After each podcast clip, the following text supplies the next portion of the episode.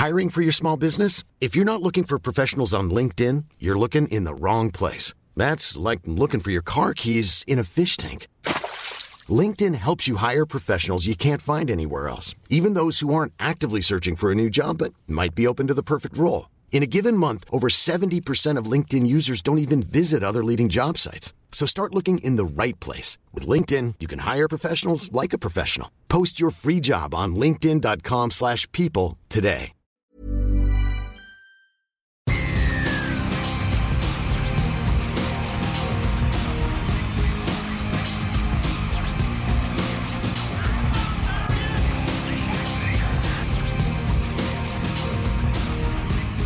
Welcome to episode 413 of This Week in League. I'm Nate. And I'm Jay. And I'm Glenn.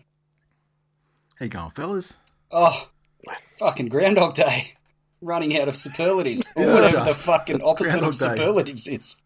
Groundhog Day, chucking fitties on shit teams. Oh, life is good. Um, Glenn E, Yes, mate. a listener who I'll keep anonymous for the sake of their own protection, Fuck them. Name them. sent them. me a message. I think it was yesterday or the day before. I can't remember. Maybe it was yesterday. It was whenever I texted you, uh, stepdad, to tell you about it. Oh, informing right, me so that there is a that there is a there is a school in Toowoomba. called the Glennie called Glennie. School. The Glennie School, yep. Yeah. Why does this information have to be brought to us by a third party, It, Glenny? to be honest, my uh, best mate's daughter actually attends that school, and it Well, fuck me. this with the whole There Glenny thing, it didn't even you just, didn't you, even just, strike You've just me. eradicated the last excuse I was going to give you. Nah. That he didn't know it existed. that, that- that none of the friends had daughters or anything. Nah. oh, Because I was even I was even saying to this anonymous listener, I was like, oh well, yeah, I mean, like he's got boys, so he's got no reason to know about it. Like, That's it. nah. if it's one thing that everyone fucking bangs on about in Toowoomba, it's fucking schools. There is a school on And, every yeah. fucking corner. And Glenn, Glenn's kids are, are more cows. interested in, in sport and murder than they are in girls. Leo Leo does have a crush.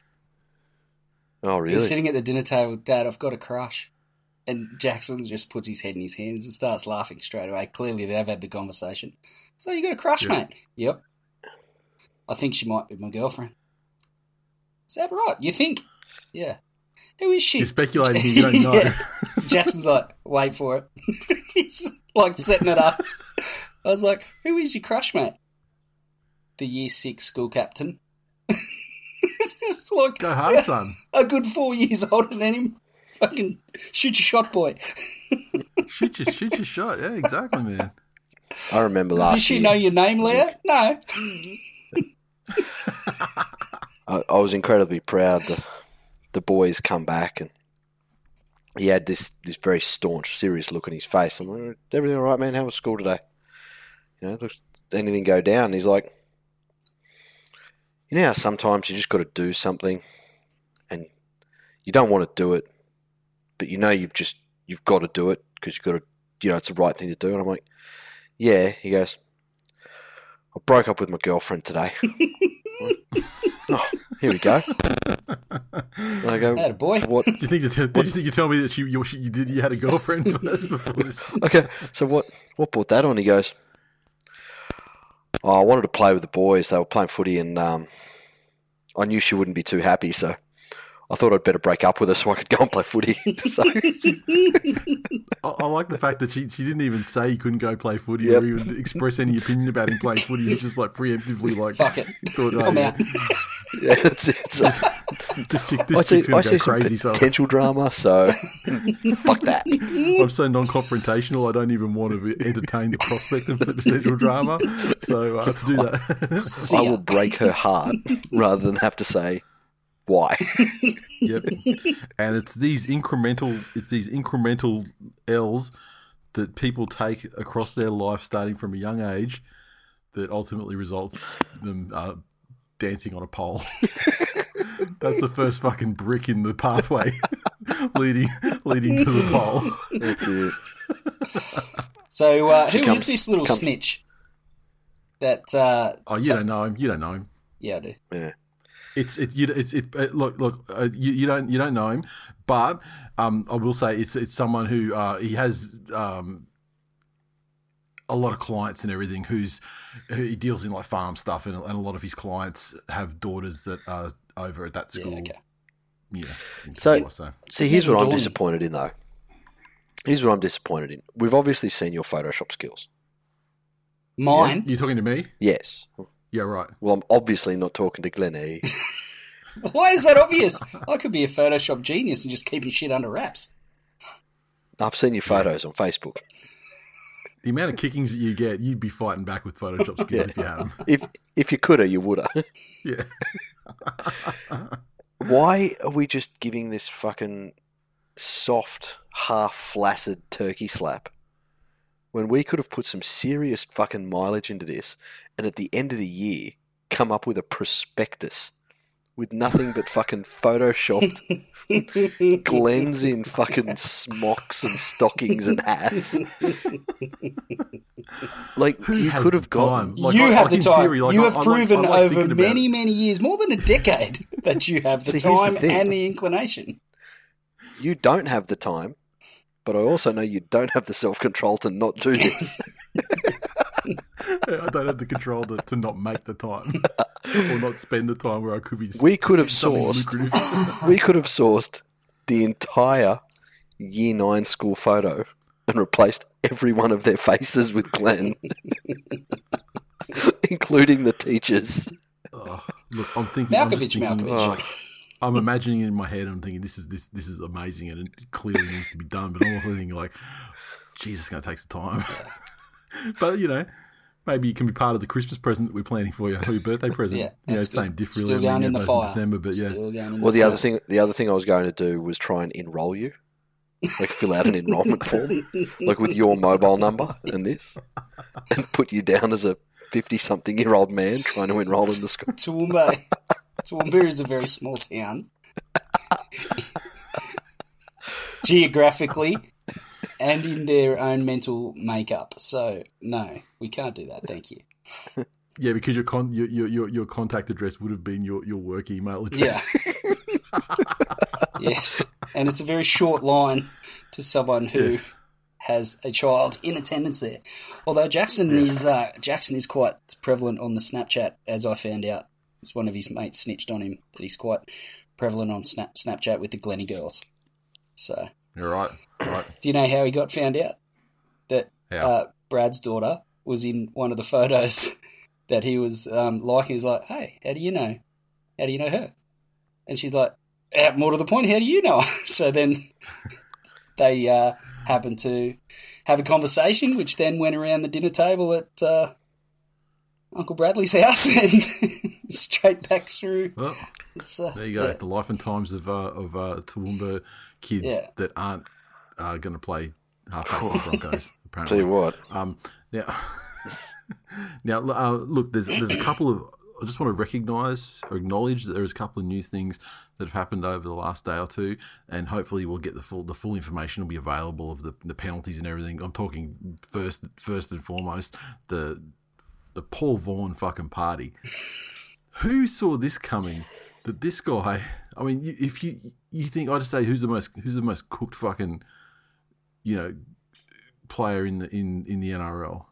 And like you instantly come, you know, things like you know, like for party situation stuff. You instantly, you know, your brain goes to guys like Todd Carney and Mm. and you know, like Josh Dugan and you know, like legends like that of the of the of Mm. Yeah, the cook that's it. behavior. Paul Vaughan started out as this front row that had you know a little bit of footwork and could score a try down there in Un- Canberra. unwanted in Canberra. yeah, moves ma- up to, made moves up his to the. Dragons. He origin, he was uh, like he was fringe origin He played Origin, sort of, didn't he? You know, yeah, he's like if he was, but he was sort of he, you know, he didn't really stay up on. You know, that's why he, he moved the fringes pretty quickly because he didn't. He certainly was not one of these guys that could ma- maintain that auto selection level that you know the good players do once they sort of reach there. But But was part of that St George pack that was just so dominant. What was that? 2019 Yeah. yeah, Yeah. When they so. when they were just, they Before the winning the, first half of the year. Yeah, yeah. Oh, yeah. Yeah. That's, that could be any year, but yeah. Um, and so now he's had the first COVID violation last year. He's had that photo that went viral when he sat on the sideline, clearly just like gurning off his face on something. And now we've got this second COVID party where he has it was about like eleven to thirteen play, you know, whatever players there. Uh, look, they've they've received the, the cop punishment, like the, you know the the infringement, you know, not having a good reason to be there, blah That's blah blah, like a grand or whatever the fine is. Um, we're waiting to see what the NRL does. Um, but my favourite subplot of the story so far is that like the party was dispersed, people legged it. They weren't sure which players were there and which players weren't. But but one player they did find out that was there for a certainty was one one Corey Norman, who left his wallet on the barbecue Oh god. at the at the premises. And so that and that's and like speaking of cook cunts, there's there's another one right there. I mean, with old, old mate Clungies and you know doing lines with the old old tea bag down at the fucking pokies or wherever Yeah. it was. Um, Did you see So, yeah, he's like- come out and said, no, it wasn't my wallet. I wasn't there. Yeah, I we'll see suspect it was a we'll see wallet how that with his. ID in it. I find that hard Yeah, to. yeah, and this and this is the thing. It's only it's only just it sort of started emerging this morning, like while the footy show was on, and and uh, yeah, we'll we'll wait and see what the NRL decides. Certainly by the time we record the But next can you show, we imagine should have what- some sort of punishment. what he's doing. Like if he's questioned by detectives, he's trying to avoid a thousand dollar fine, and he's like, "Oh, oh no, I was racking up with some of the boys, and we used my license, and they must have taken it by mistake." Yeah, I don't think. Yeah, I, I don't think that he would be make, making excuses. None of them would be trying to get out of a one thousand dollar fine. I think they're trying to get out of the situation that befell doggies players. yeah, And like the, these guys, given the fact that precedents have already been set with players like Dugan, got uh, you know like a very significant fine for breaching things. yeah, Um, yeah, these guys will. Yeah, I can't. You know, they, they surely they'll cop. You think they'll cop suspension, like like actual suspension? yeah, they mm. will. Who's more, Yeah. who's And- and more also- tone deaf than a which makes it which makes it really difficult for the Dragons Yeah. to field the side in two weeks. They got to buy the coming up, but then the next game after that, Yeah, who fucking knows? Who's more tone deaf than rugby league players? anti-vaxxers. yeah, Yep. yeah. fair. I was I was telling I was So telling the their story to- wives. yeah, rugby league players' wives. There's a type. There's a pattern here. yeah, there's a Venn Exactly. diagram. Um, this, well, especially for someone like Norman, who Yeah. who is in who is this close to rugby league purgatory. Yeah. like has has been Well, told by he's, his he's club. looking for he's looking for a club, uh, and this That's is it. not really the the kind of behaviour that that uh, that, that prospective potential employers Yeah. really seek out in uh, Just you know possible would, employees. wouldn't you going forward. just go above and beyond to keep your nose clean if you're in that situation? Like you, you would You'd think, you would so, think so, Yes, right? But now, is he even going to get a gig in England now? Oh, I think it's. I think Here's there's the always thing, a gig though. in England, isn't there? you know, look, we're we're on, um, and you know, to have been involved with a, a section of the game recently in and around mental health. Mhm.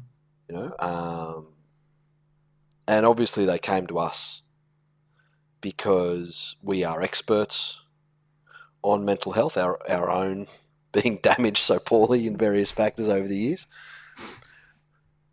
But what, what this leads to me, and I know it's easy for us to sit here and say, you know, is there is there anything more more tone deaf than a rugby league player? And I get it, like I, I feel that as well. But there are certain mental illnesses out there, like lifelong mental illnesses, that you would know people with in your everyday life that have symptoms such as uh, a disappearance of impulse control Yeah, Mm. you know, and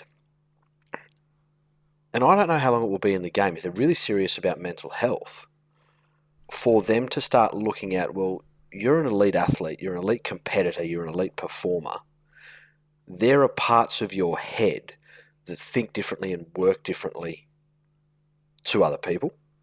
Now, be that good or bad, you know, because it's gotten Yep. you to this stage in your life.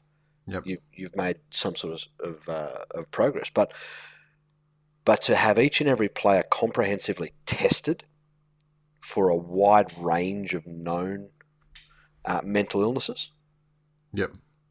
and then implement a fucking management plan. Mm. And so that means if you have, because let, like, let's look at Norman. Does any of his behaviour strike you as somebody that understands in an adult capacity the dangers of an end to his footballing career? Yeah, no. But there was also uh, allegedly 14 other people involved. Yep. They can't Yeah, all yeah. fall under that specific category. There's that, which speaks to a lack of leadership. You would be you would be surprised, and again, I'm not saying all of them would. I think the num if you went and tested every professional athlete across, you know, the major codes in Australia, Mm. I think the ratio of those living with diagnosable conditions would astonish you. Mm. Would fucking astonish you. I just think it would take one to go, you know what? This is fucking not a good idea. Paul, don't throw the party. Or Paul himself, Yeah, do not throw yeah, the the party in the thing is, first it- place. It, it wasn't the entire it wasn't the entire first grade list of thirty players there. So No, true, I but there was it to you that- 15 of them. Oh yeah, so yeah, so I put it to you Mm. that the ones that are saying don't not a good idea, they're probably in the fifteen that weren't there. They weren't there. Yeah. Yeah, Yeah, And you're right. There's going I- to I be take your out, point. out of that out of that 15. You know, there there might have been a percentage of those that are easily led. yeah. You know, Sure. they're young, younger they're, players, especially they're young, good younger time players guys. particularly. Yeah, exactly. But I again, I the the more I see of this stuff, the more I just come to the conclusion that more needs to be done around actual mental health management, not mental health crisis management, yeah, but around day to day management. yeah, yeah. And look, there's yeah, and, and I mean, like mental health is a is a very, is a very blanket term, and often becomes like synonymous with like depression, for example. Correct. But I mean, obviously encompasses far more things than that that aren't necessarily, you know, Mm. that. That's it. Um, and we, you know, more on that uh, in the next episode when hopefully the, the NRLs come down and, and pass their judgment. Um, and the other the other quick one that's just come out today is that the uh, with the, the injury to Luai, uh, you know the halves are bl- blown wide open for the New South Wales Origin. Um, predictably, Wighton goes into the halves. Uh, he's been in the squad the whole time, in the 17 the whole time. Um, Mitchell Moses is the the halfback for the Blues. Uh, we sort of spoke about this and we're talking about you know it was probably it was probably Reynolds versus Moses, and uh, I think you know intelligently, Freddie has gone more towards being a dead rubber. He's gone towards someone who might have to have a role to play in years going forward due to the youth, rather than Reynolds, whose window for that sort of thing. Maybe he'd come in and do a job for us in game three, but he's not going to be. Yeah, the next time he gets a chance, he's he's probably aged out of you know Yeah. being being the Origin halfback. Would, so you, would you suggest it's the dead rubber factor that went in Moses' favour? Yeah, I agree. Possibly, yeah, yeah. I think. I mean, if it's if it's a dead rubber, then I think yeah, then by all means, try some shit out. Yeah. And and look, at the end of the day, I mean, like, you know, Cleary and, and Luai are, are generally fairly durable kind of players, so. It's not something that may have to, have to happen. But it's good to have a second option that can do the job and and hopefully can slot into the system. And you know, a goal kicking, long kicking game, Mm. game managing type guy. I'm, prob- I'm probably more concerned with Wighton to be honest, because I mean his form at Canberra has been fucking like he was he's, he's been fucking terrible. But I'll Yeah. say like there's a lot of shit going on there about Mitch Moses, and like my feelings about Mitch Moses are, very, are extremely well documented. However, I will say he puts on that fucking Blues jersey.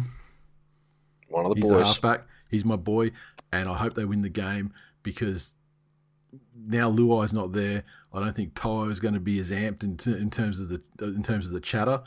And mm-hmm. I say so. I think you re- need a, like a player that has really has that kind of Mitchell Moses. He could be the guy that throws the grenade because he is that level of little shithead. Yeah, And, and maybe and maybe that's what they need to push him over the line.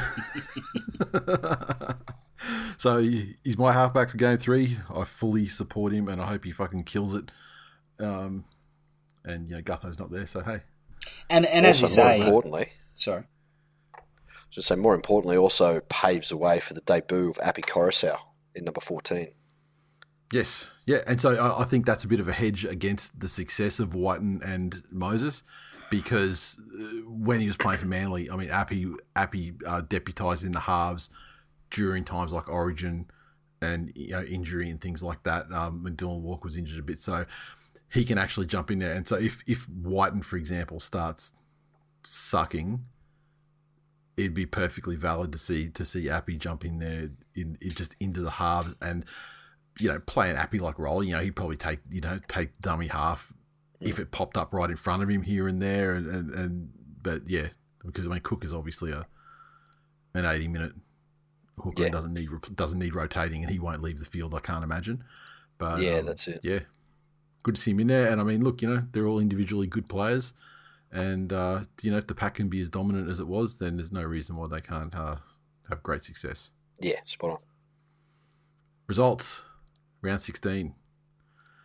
The Melbourne Storm on Thursday night defeated the Sydney Roosters by a scoreline of 46 points to zero. The uh, Storm's tries came through the Fox with a hat trick. Nicho Hynes, Finucane, Bromwich, Cameron Munster, and Brandon Smith. Hines, six of eight conversions and a penalty goal. And uh, defeating the Roosters, uh, zero. Nicho Hynes also rewarded for a recent burst of good form by coming into the 19 for the Blues. So who knows what happens there? I mean, maybe that could be a bit of uh, ducks and drakes as well. Mm. Fuck Wighton off and stick Nicho in there and just go fucking berserk. Turn it into a real party. Party like the one at Forney's. yeah. this game suffered from uh, a, a lot of rhetoric, especially on the socials around, oh, it's P- PVL ball, sick of the blowouts, sick of this. Look, look at this. The, this game should be close, should be close, should be close. I don't know what should be close about a team like the Storm that have essentially their entire first first grade squad. You know, yes, they they were missing their fullback, and they were also missing a hooker. But mm-hmm. let's be real, that hooker's new to the club this year, and without him last year, they made the grand final. Yeah. You know, they have a representative level forward pack, and they're up against a forward pack that is down on form and also aging, also having lost its leader in Jake Friend this year. So Oh, and not to and not to mention like the act the actual literal leader with the C on the on his back yeah, that had to retire this year as well. you know. Correct. Um, so yeah, while while their positions on the table might have to the the uninitiated led to this to be believed to be a a close game or a grind, it was only ever going to go one way. And there's one thing that the Roosters, are, I think, have shown recently that, that they need to do a little bit of work on. And they have a fantastic coach who has built an almost Melbourne like system. But the only thing he hasn't built into them is that fucking R word that's come up a couple of times this year in various scenarios resilience. And I think that's the next step for the Roosters because they are back to basics. I think I think that, that that he has built that into the Roosters. However, this year is just too far Mm. In the in the in the lead in, in the leadership because it's not it's not just friend and it's not just Cordner. Then out there in the backs, you've also lost BMOS, and those guys Keary. aren't just injured; they're they're gone for the year. Oh, yeah, you've that's got- what I'm saying. then- It- they're- like, they're but the for good, not resilience is gone Then with got- those guys. But then, but then you've got then you you got Keary gone, and the like this game. I mean, I don't think anyone would have tipped against the Storm from winning it. But the it's just like there's no no one no one could have predicted the margin, and it's just and like we were saying that like the you know while the sides matched up okay, like it, the Roosters back line outside the halves was fairly pretty much their full strength one. You know, if you take the retirements and things out of the occasion, uh, and uh, and like their forward pack is, is was fine, but um their their halves, the Storm was obviously going to target their halves mercilessly, Yep. which would cut off not all opportunities, but many opportunities. And as the match went on, it would just fucking like grind into them even more. And I mean, like Walker was on the end of some fucking Mm. like hate crimes, Yeah. honestly. Yeah, that's it. Um, and you know, You know, tough but- kid, but a kid, you know, and and yeah, I think it says a lot about the Roosters that, you know, despite the result in this game, you know, and, and it's obvious this season with, you know, the challenges that they faced, they're not on the same level as Penrith or Melbourne. And that, that much is Mhm. clear. Um, Mhm. But you can look at some of the other sides in the competition trotting out full strength sides and Mm. are going to struggle to avoid the spoon. The Roosters will make the eight, possibly the top four, with, you know, six top line elite level players not playing Yeah. the vast majority of the season.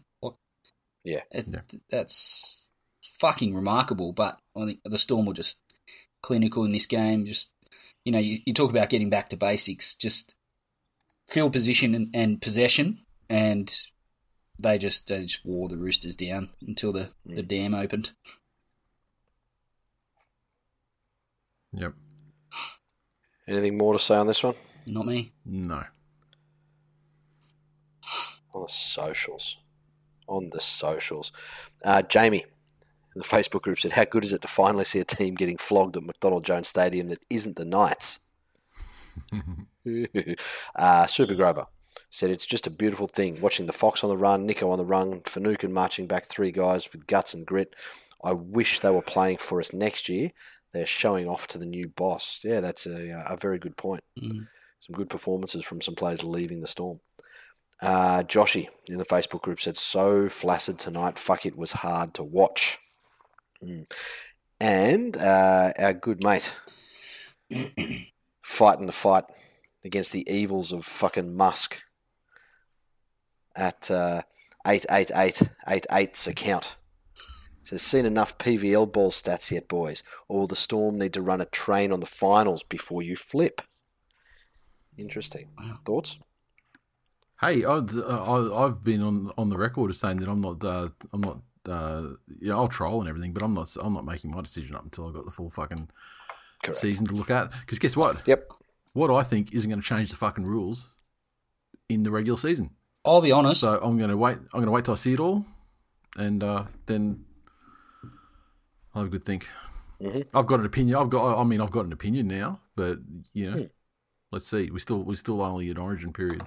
From my perspective, we could still be playing Arko and John Quayle ball, and my team would still be a steaming pile of dog shit. So it's probably irrelevant as far as PVL ball goes for, for me. yeah. Okay. Um.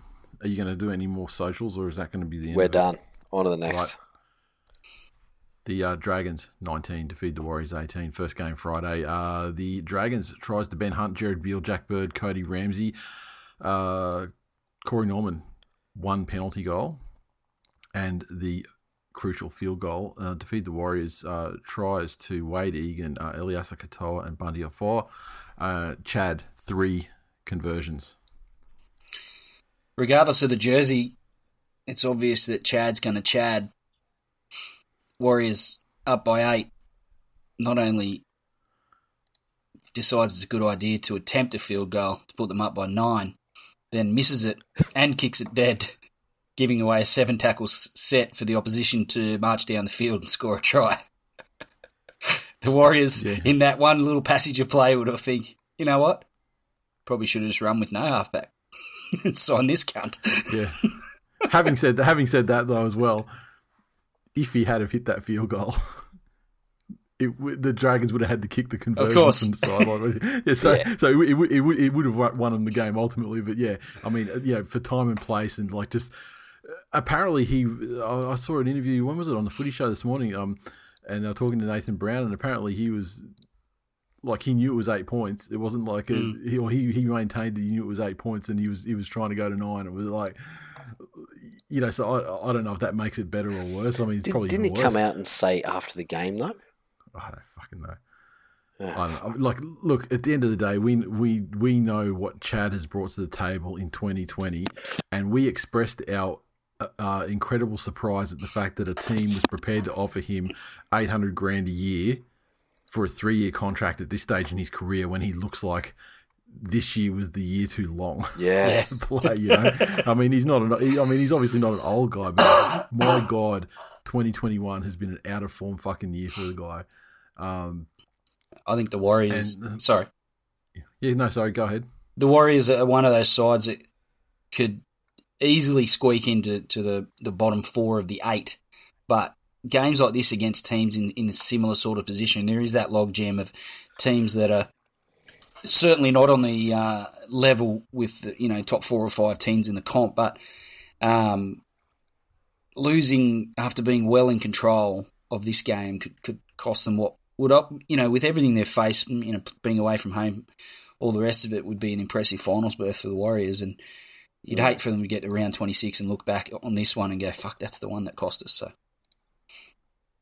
They've had they've had a couple like this. So Yeah. That's the thing. I mean, they've had so many games that they could have just scraped out the win instead of you know just valiantly went down or Yeah, you know exactly. just got edged out, and you know that sort of shit. You know, it's the difference between you know, having a season where you're playing the finals or having a season where you're up, you know, a certain position on the ladder and Mm. just missing out and fucking lamenting why you finished ninth or 11th.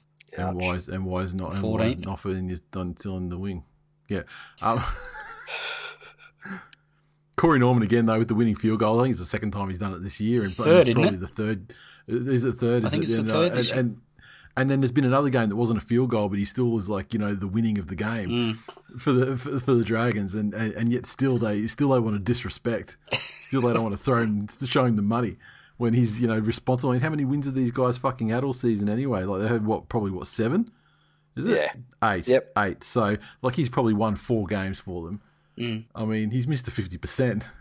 I mean, there's no better, there's no better, better, better recommendation. Mister fifty percent. Maybe the cop that maybe the cop that found his wallet could have a look, have a word to the Dragons and say, "Look, there's not much cash in there. You might need to might to slip in a new contract and an endorsement deal with Canadian club." And. Well, that could be that, that, that, could be his that could be his new fucking his new yeah log line. Yeah, he's Mister fifty percent. Yeah, sixty percent of the time he gives fifty percent all the time. Figure that out. Hit some socials. Socials on that one. It was look. I tell you what, Dragons fans, some self-loathing out there. At uh, at Bay Bay Campbell said a collective groan went out from everyone watching this game when the Dragons scored that try, the least desired golden point ever. uh, at Joseph Palazzi. So just when we all thought this game couldn't get worse, Chad Townsend shits the bed and makes everyone suffer through a further 10 minutes, further delaying the game everyone actually cared about. Hashtag Chad is the new Greg. Uh, Devonhead this said, Have you ever hated your team after a win? Because fuck, I hate this team. More specifically, Corey fucking Norman. Ouch. Can I just say this that, he, that he's tweeted that on Friday night at that like you know eight p.m. and they still had that party shit didn't come out until like two days later. Yeah. so how you how you feel now? Like That's I mean, it. you're hating them to that level then. I mean, how about now? Uh, our friend King Levius said, uh, I guess gym's opening and starting work at 6 p.m. on a Friday wasn't such a bad thing after all. I would have smashed the TV if I had to watch us lose like that. For fuck's sake, I never thought Townsend would hurt me again. RTS can't go out like this. Stay one more year with SJ, please. Yes. And uh, on Instagram, Wally Frogmore said this game was so ugly. If it was a person, it would make Honey Boo Boo's mum look like a ten. and uh, and Akadel. Did you get that reference there, Glenn? yes, thank you. Akadel said, "This is all Glennie's fault." Why? Why's Glenn? There was no explanation of why. No, not at all. Don't like either team or their fans. That just seems like a random drive-by, you know, like he's just walking down the street to get some milk. And, Headshot. and you know, he's walking past he's walking past the gangbangers, but he's not. But he's just he's just taking a stray bullet. Yeah. What's he got to do with the fucking Dragons versus the Warriors? Look, I, I don't claim to psychoanalyze the the fans and the listeners. I just read what they write. That's us. That's us. All right. Okay. So the uh, second Friday game, the uh, Penrith Panthers 13 defeat the Parramatta Eels 12 at um, the Glory Hole. Uh, Panthers 13 came through tries to Tyrone May and uh, Api Koroisau. Uh, Crichton two conversions and a field goal to Matt Burton, and like that's his first one after trying about 58 times in matches, isn't it? Uh, the Eels 12 tries to Sivo and uh, Papali'i, and uh, Moses with a conversion, and Moses with a, penalty goal and a crucial miss that would have won the game. And it's probably one he would have just about fucking slotted Mm, nine out of ten times. You think it wasn't the hardest one in the world? It certainly wasn't a gimme, no. but yeah, It, Lenny. look, it's in, well, no, in his there we defense. back. Sorry, I was had coughing. Step Dad was just on mute there. He was just, he was, he's got the spicy cough. Hadn't he? Uh, what? Got- got- you, got, you got some of that Covey. You're a fucking enthusiastic cougher. I gotta tell you, I don't know what you've got. Yeah. Oh, you know what? You know what? I'm glad he's an enthusiastic muter of the coffers. Motherfucker, you could take some lessons from that man. I don't have a mute. Yeah. How do I mute? Can you mute this thing? You do. quickly. You do. Where? That fuck that fucking headset you got, unless it's a China rip-off, came with a set of instructions. Yeah. I know. Maybe you need to complete a semester at the Glennie School to learn how to fucking read. Um, to to his credit, it was at a depth and an angle that kickers would rarely practice. Yeah, yeah. I mean, like it, it definitely it wasn't a gimme, and it wasn't the easiest one in the world, Yeah. but he's Still. kicked it before. Yeah. Fuck him. exactly. Hey, that's our that's our Origin halfback you're talking about there. Yep. And it's not Origin yet, so fuck him. this one was it came down to Penrith having a terrible fucking night with their hands. They were uncharacteristically poor in terms of their handling and in terms of how they played on what part of the field.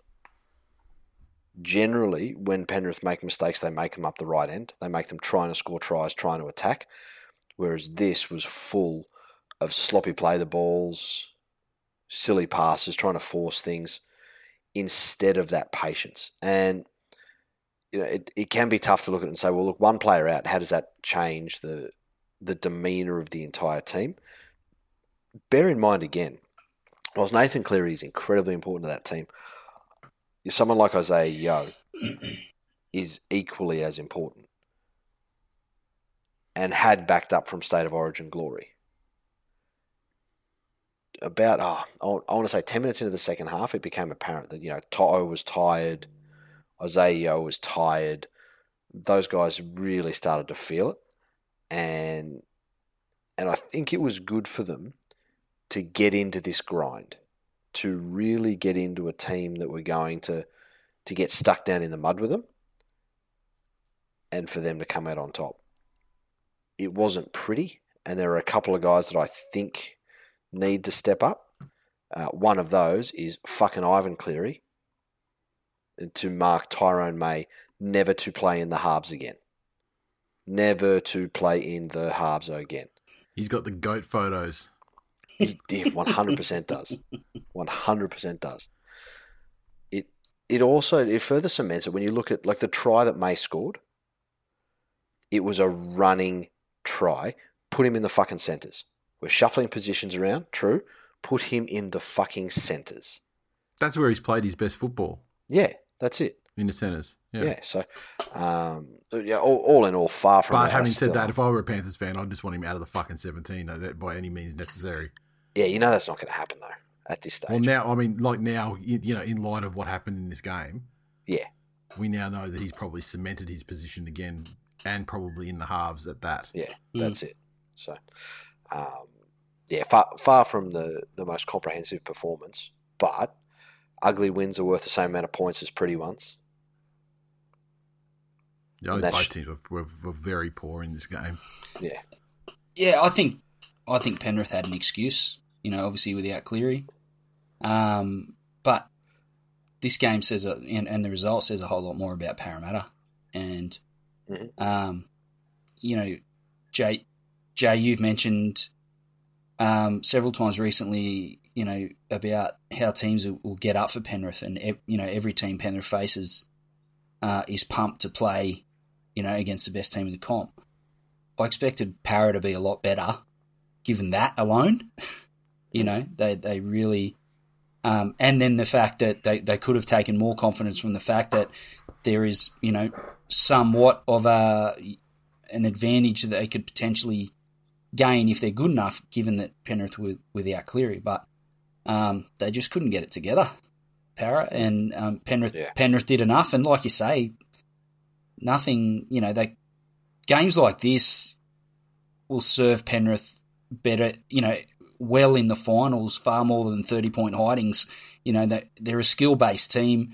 They're, they're great at what they do. We all know what they can do with ball in hand, but a bit of adversity there, and they had, you know, they weren't at their best. They were, you know, down Cleary, all the rest of it, and still found a way to win. That's a sign of the great sides. yep.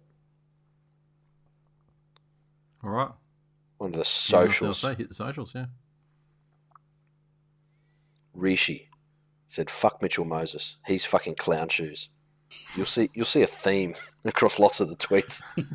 Yeah, Ah, that's all Ben. this is all happening. Tyrone May, number seven for New South Wales. yeah, nah. Shane said, "Fuck. I wish we weren't locked out of this one.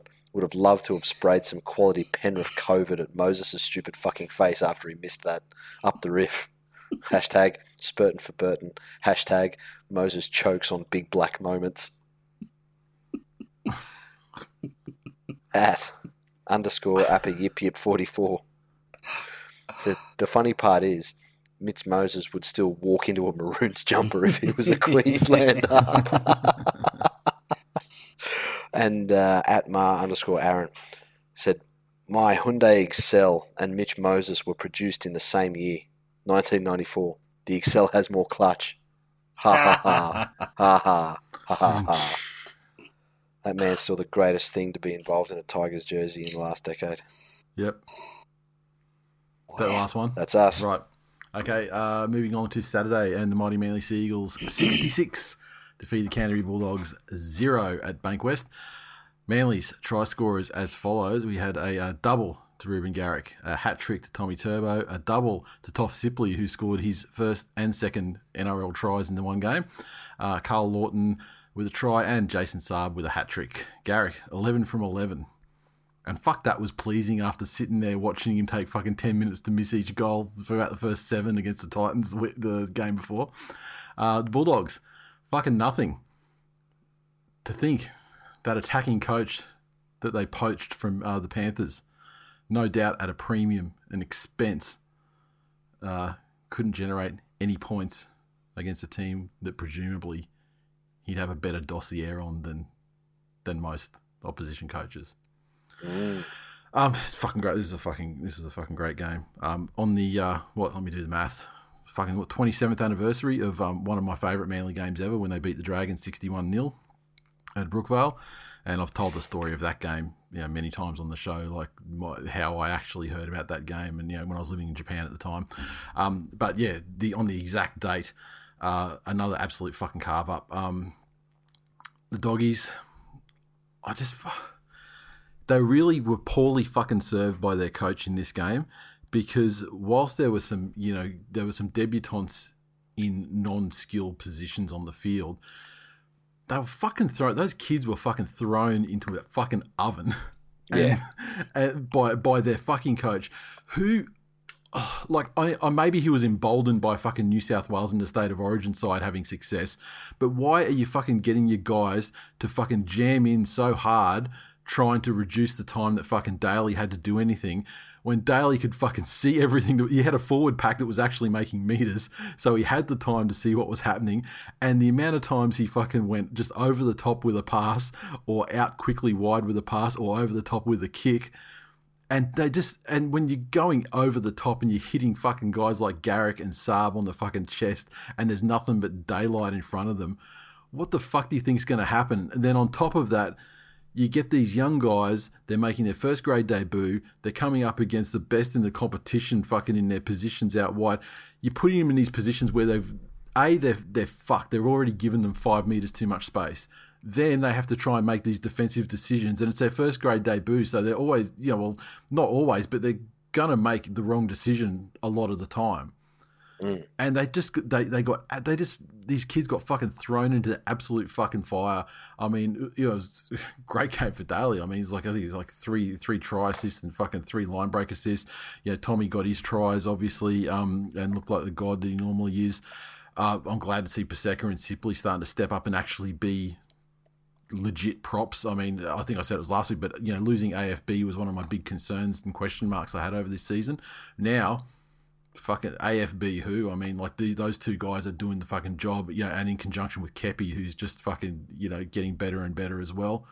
Karl Lawton, we bought as a fucking as a lame as a lame hooker, hasn't played hooker, came on and he's a back rower. He's fucking strong and he's defensively great um, especially when we don't have Jake there to sort of mop up all that shit in the middle, and uh, you know, try scoring machine, and like you know, just it was this is fucking such a pleasing performance, and I'm not going to probably get tip as far as Desi did towards the zero, but the zero was fucking. It was such a great aspect of this game, especially because the Bulldogs had a lot of fucking ball, and they had a lot of. There was two or three occasions in the game where they had multiple sets from mm, mm. dropouts or or fucking like you know repeat sets and everything where they were having three sets in a row you know from 10 meters out.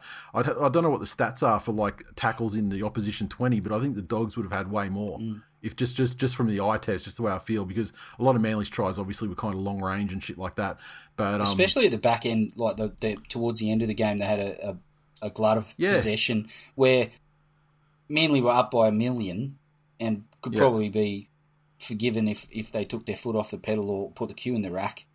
Um, and the dogs obviously trying to save a bit, some sort of dignity by putting a point on the board. So they're actually trying, and that they still they didn't even look like scoring. Yeah, and just the just the energy in defense, especially after a kick chase as well. Like that, just those, the like the they maintain this level of energy for the entire game. And look, you know, is it easy to do it when you've you fucking sixty? Well, it's I mean, it's easy to do it when you haven't had to do a ton of fucking defense through the game, mm. you know. But it's but the fact that they did maintain that, and I mean, there's so many times you see sides like, for example, this weekend, you know, later on we see a side that's you know marches out to a handsome lead, looks like it's going to be a massacre, and they just don't fucking bother playing in the second half. You know, I think the thing that saved the the the doggies from a worst result in this a worst result in this game was Dylan Walker was brought on fairly early comparatively to how he's been used lately, and I think he was a bit of a fucking like a bit of a handbrake. I think you know sometimes he took the wrong option a couple of times, and it just wasn't as smooth getting out to the guys when the dogs were just there to be fucking you know just to be had at will. Um, yeah, fucking super pleasing. Um, you know, I will remember this game for a long time for a lot of other reasons, but um, it was a yeah, it was a, a fucking super pleasing result, and uh, I couldn't have been fucking happier with the way that they are they're starting to develop into the team that they are that they uh they can be. So, tell me, what's Manly's draw like for the rest of the year? Because they, We got the Storm and the Eels. Otherwise, they're games that are, that I would consider to be, you know, Origin Origin withdrawals and stuff aside. This weekend we've got Canberra, um, and that's without the Origin guys. Um, then after that, you know, and and that's that's the reason for the question. I think going going into the finals, would you like a few games against some of the the higher placed teams?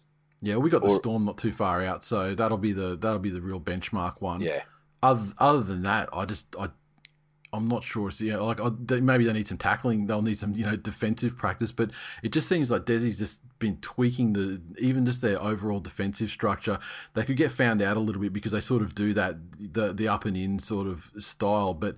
And they ca- occasionally get caught by long balls out, you know, out, out to the wings. But now they've even started cutting that off, and it's just amazing. Like the way that like guys like Brad Parker aren't shooting up, and the way that they're defending now, um, and like Morgan Harper gets better every single week in attack and defense.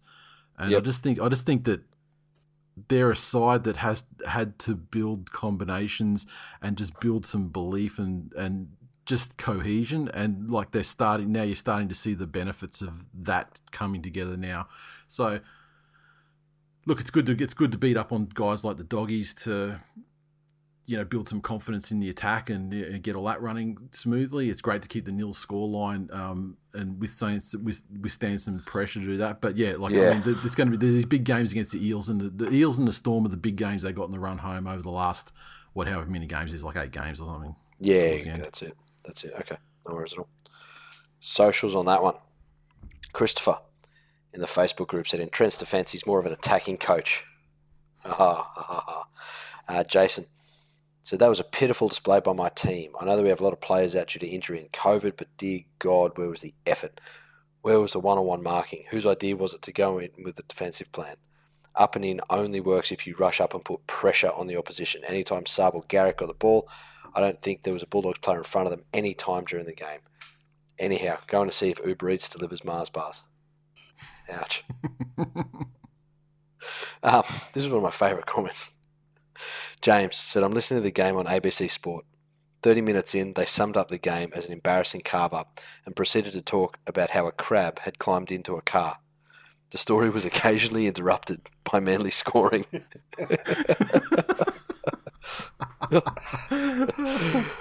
ah, Conan said, "Can we just piss the Bulldogs off to Brisbane as the second team?" Uh, at diminutive rowdy on Twitter, who is surprisingly not the baby of the time that Rowdy fucked Dave. Uh, said, "Time for the Dogs to put the board and CEO on the field so they can be dealt the punishment they deserve." Ooh, fuck. Uh, at Dean K88 said, At times I almost felt pity, but then I reminded myself they're the dogs. And Sam Carriage Also, 89. Dean, Dean, Dean would also remember as well that the Bulldogs were one of the instrumental teams in the creation of Super League, so fuck them. Um, Sam Carriage Nice 89 said, Is a hat trick in nine minutes a record? Hmm. Also, It was in, yeah, but it wasn't like it, I, I, I'm pretty sure people have scored first. I, I know that um, fucking who was it? No, I might be thinking wrong. I, I remember um, there are people who've scored. Uh, Chris, uh, yeah, fucking Chris Bailey when he played for the Knights. Chris Bailey. And, uh, and he was and he became tire on a rope. Glenn, you remember? I do. back in the day, yeah, when he went, moved to Manly, um, he scored at least a hat trick in the first half of a game for the Knights. Probably back in the you know what, probably like 2012 or 2013 or something like that. Mm. Um, so yeah, this this this hat trick, the hat trick in nine minutes, referring to would be was it Saabs, and that was all. That was all the end. Mm. Like he scored the last two tries. Yeah, So okay. that was that. So so I guess maybe for like that that that you know capsule period of time, m- maybe. But um, Pappy scored what he scored like fucking four in eleven minutes, didn't he? Early in the season, this as? Yeah, that's right. yeah. So against the Broncos, I think was it? Mm. Yeah. So so even then, I think he's probably got him covered. Nice. That's it. Right. Um, moving on to the Gold Coast Titans, 44 defeated the Raiders 6 at GIO. Uh, Canberra and Canberra is absolutely not a fucking thing anymore. Uh, Canberra Canberra is a thing. It's just a fucking shit thing. Yeah. yeah, it's a fucking Now teams are hoping thing. to play Canberra and Canberra. Yeah, that's it. Fuck. It's like a, it's a thing that it's the thing that makes breakfast. Um, David Fifita, Jamal Fogarty, a double to Kevin Proctor, uh, Mo Fotuaika, Brian Kelly, Patrick Herbert, and Phillip Sami, all with tries for the Titans. Uh, Fogarty, six of eight conversions, defeating the Raiders six. A try to Sam Williams, a conversion to Jarrod Croker. Glenny. I think this is the best I've seen um, Ash Taylor and Jamal Fogarty combine for the Titans. Um, and Titans actually look pretty good when they play, you know, when they're allowed to play that up te- up tempo. Um, you know, big guys on the edges. Uh, with Ash Ash Taylor at his best, his his passing game was quite good. Um, Fogarty seems to take the onus on, on the kicking game for the Titans away from Taylor. I mean, Taylor, big rap on him when he first came into first grade was his was his you know general kicking in general play, but Fogarty seems to have taken that responsibility away from him. He's probably He's the junior partner in that combination now. Ash Taylor. Yeah. Yeah. Mm, And rightfully yeah. so. No, I agree. I, I don't think he's you know he's probably was geared to be Batman, but I think he's Yeah. at, he's a Robin at best, and, and that's how his career is is going to uh, pan out. I believe. Uh, I expected Jay being the DC person, he could probably think of like a real shit Robin. that, that he, that he, like not a good, not, not like you know, not the gold standard Robin. Just like whatever the shit one was. Actually, well, you know, being being Warner Brothers property, um, Mad Magazine has done many, many Batman and Robin covers. So I'm sure there is an Alfred E. Neuman in a Robin costume out there somewhere. that would fit. Um, I expected someone to fade in the second half to, to, to make it interesting. Either the the Titans would fade and the Raiders would come back and get them, or, or the Raiders would fade completely and the Titans would really run away. But um, I- think it was probably the latter to to a certain extent. But um, there was more opportunities there for the Titans to, to go well in excess of fifty. The Raiders were fucking woeful. Um, They and I, I think I know it was his first game back after quite some time, but Jarrod Croker looked far out of pl- way out of place on an Yeah, N- didn't he, on, on an NRL And his field. de- and he and and his his defense was usually like one of the more reliable the aspects. stronger of his game. parts of his game. Yeah, and it, Yeah, it was and poor. it, like the misses were fucking diabolical. But it wasn't just him. I mean, there was some absolutely like that. That try for Fifita never should have fucking been scored. Mm.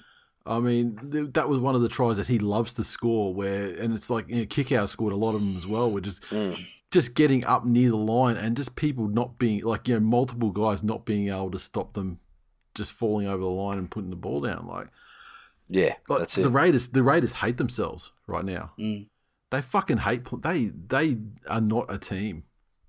There's no unity there. There's nothing. Ricky's not going anywhere, so I don't know Yeah. what to what fucking end. There's a But- there's a, a certain element that looks to me like they're playing to get their coach sacked. Only they're playing Yeah. for the only coach in the NRL that's unlikely, highly unlikely to be sacked. Yep, exactly. Mm. I mean, a team a team that just doesn't have coach sacking in its DNA. Like for example, the Bulldogs, they'll sack a fucking coach. Mm. You know, they'll Yeah, sack a coach on. every two years if they have to. The Tigers have had a lot of sacking coaches as well in there, you know, over over time as well. But the like the Ricky's predecessor, the depth they had to plumb before he, but before he was sacked, Yeah, and Ricky, with his personal relationships with people involved at the club, with his personal history as a player for the club, he's not Mm. going fucking anywhere. Yeah. Hmm They need they they they they they'll have two more years of this game Yeah. before he Yeah. even thinks about going anywhere. I'll tell you who I do feel for on the Raiders and um is Josh Papali'i. He um he Yeah. played a lone a fucking lone hand for the Raiders and busted a gut, but no one went with him. Not one single player went with him, and um, it shows on the scoreboard. But more, you know, like the Raiders are, you know, two seasons removed from, you know, by their own fans' reports, being robbed of a grand final victory. Yeah, and like one season, I mean, they were only one game from the grand final last Mm. year. yeah, and this year, Just- this yeah. this year is it has spiraled badly. Isn't it interesting though the the difference in fortunes across the league? Like you look at the clubs who have players on far too much money who aren't performing to, to the standard you would assume that they they should given given their pay packets or, or given their standings within the game. Mm. And then here you've got Canberra with representative quality all over the park and can't put it together. Yeah, How many the teams? winner. Sorry, go ahead. I was going to say, how, how many teams would kill for that? Like, if you know, Glenn, what, what would you say right now if the Raiders said, "Hey, we're just going to swap you each player for each player with the Tigers"? Oh, How, how many would you leave in green? None. They Yeah. could probably they could probably keep their fullback. We'll keep I'll keep ours. That's it. Yeah, so it, um, yeah, very very interesting how the, the fortunes fortunes differ across the league. The, the only the only winner in this in this Canberra Raiders current situation is is me because fuck the Canberra Raiders. But not not for that, not that, but like also because it it just jumps into my narrative. Like it was really my narrative about English, yeah, English players and uh, as imports and everything. It was looking pretty fucking shaky. Given the way that they, you know, some of these guys were going for Canberra and turning them into this cohesive fucking grand final contending unit, but um, now that's also the root of what's you know I mean removing Ricky Stuart can't coach out of the equation is Ricky's relationship management. Yeah, I, I think that. I think that seems to Ricky can bringing it all coach. down. I think he can coach with the right environment and the right players buying in. But it's it's exactly how you say the management of the relationships when it comes to having those hard conversations, or if a player pushes back. I think that's where the rot starts with Ricky Stuart, and I don't think once you start it with him, he strikes me as the type of character that you don't you don't come back. Yeah, Yeah, and it's like this English this this English foundation is what got them to where they were. Mm. But now, you know, you start off with Bateman, and then we go into the George Williams, and, and you know, Josh Hodgson you know, coming up, and Mhm. and then that it's the thing that's cracked them as well. Yeah.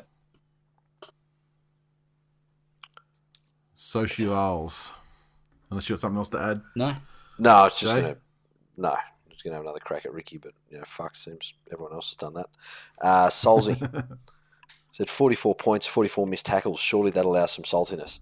44 points worth of unlucky bounces, right, Ricky? Noughts said surely Ricky has some pretty damning photos of the Raiders board members in compromising positions. Jesus. Uh, Peter in the Facebook group said masterstroke by Sticky scored zero points in the first half to prove all the faders talk false. Uh, Stephen said Raiders players driving to Bondi as we speak and licking the footpath in hopes of getting the vid so they quarantine and not to be coached by Ricky Stuart for two weeks. Why the footpath! What, what's what's the filthiest place of anywhere you go?